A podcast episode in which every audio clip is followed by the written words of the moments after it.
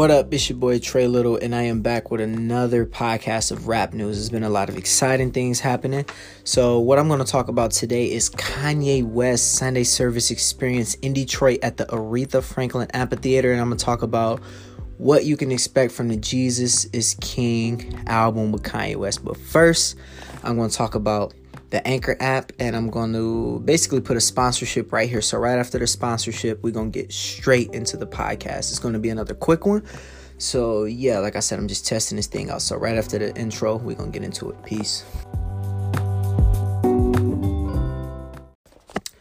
Okay, so basically, I'm going to break it down. I went to the Aretha Franklin Amphitheater to check out Kanye West. See, I heard about the event, I think it was a Thursday. They had announced the event on a Wednesday, the day before I heard about it.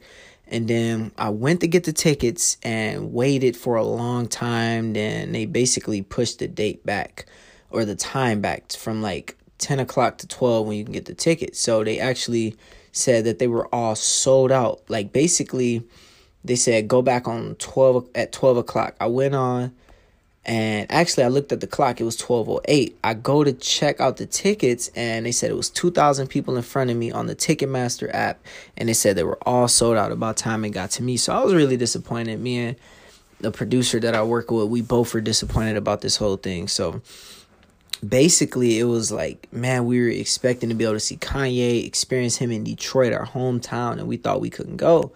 So I'm hanging out that Friday when the event was supposed to happen and I'm just thinking about it. So I hear some people in a coffee shop talking about like, oh, the concert started. So me and my son were hanging out. I actually have um, our car because we have one car right now in our family. So I'm like, you know, let me drive down there. So actually, not making this podcast, I just thought about it. If my wife would have dropped off the car or whatever, I probably wouldn't have made it. So all of a sudden, I decided to just drive downtown and be spontaneous and see what was going on at the amphitheater. I overhear some like dope techno beats playing over some like gospel music. And I'm like, yo, this sounds dope. I just want to be able to listen from outside. So I get close and I get to like where the box office was and I see people in line. I'm thinking they're buying tickets for Gucci Mane because he was coming here as well.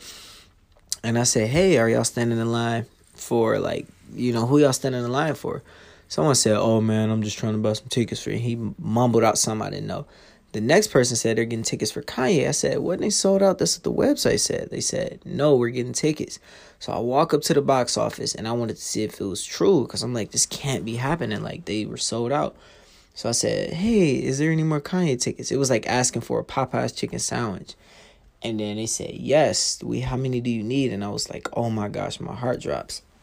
So basically, I get my ticket and I go basically into the amphitheater, and it's me and my son. We're checking it out. I see huge choirs. It was packed, thousands of people. Huge choir playing, and I'm like asking people, did they see Kanye yet? And they're like, yeah, he's over there. So I see him in the midst of the huge gospel choir on the stage. It was like a hundred people on the stage with him. And then uh, I see him there, and I'm just like, oh my gosh, there's Kanye in the flesh, you know? And then all of a sudden, they're like getting hyped and then they're doing that lift yourself that well well. Then all of a sudden he's holding his daughter and i'm excited. You know i seen pictures that kim kardashian was there as well. And i'm like man kim k the like star celebrity of celebrities is there in the flesh you know which was pretty dope.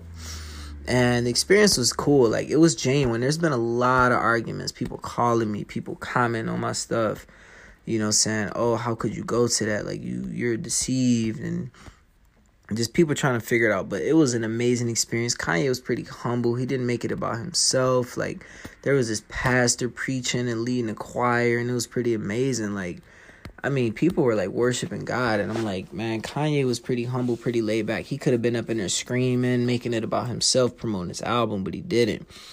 And that's kind of what was the experience. It was beautiful, man. It was like really therapeutic, really peaceful, and like man, people criticize him, but they wasn't there. Like I was there to see it with my son, and it was dope, you know. So that was that. But then also I got to talk to someone about the whole Jesus is King album experience, and I'm so bummed because I didn't get to make it. Found out about that event when it was way too late. So basically, I walked down there and took a picture of like the whole billboard thingy, like at the Fox where it said Jesus is King. But someone basically said that went there, they got their phones locked up, and then they had to go and experience it. They said when Kanye came out, he announced.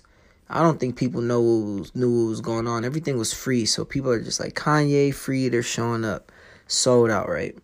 So the person I talked to, she said that Kanye announced I'm gonna play the album. So he played the album. It was like six or seven songs, just like the Pusha T, Lil Nas, or the the Nas project, and it was like this continuation of this seven song album streak he was on.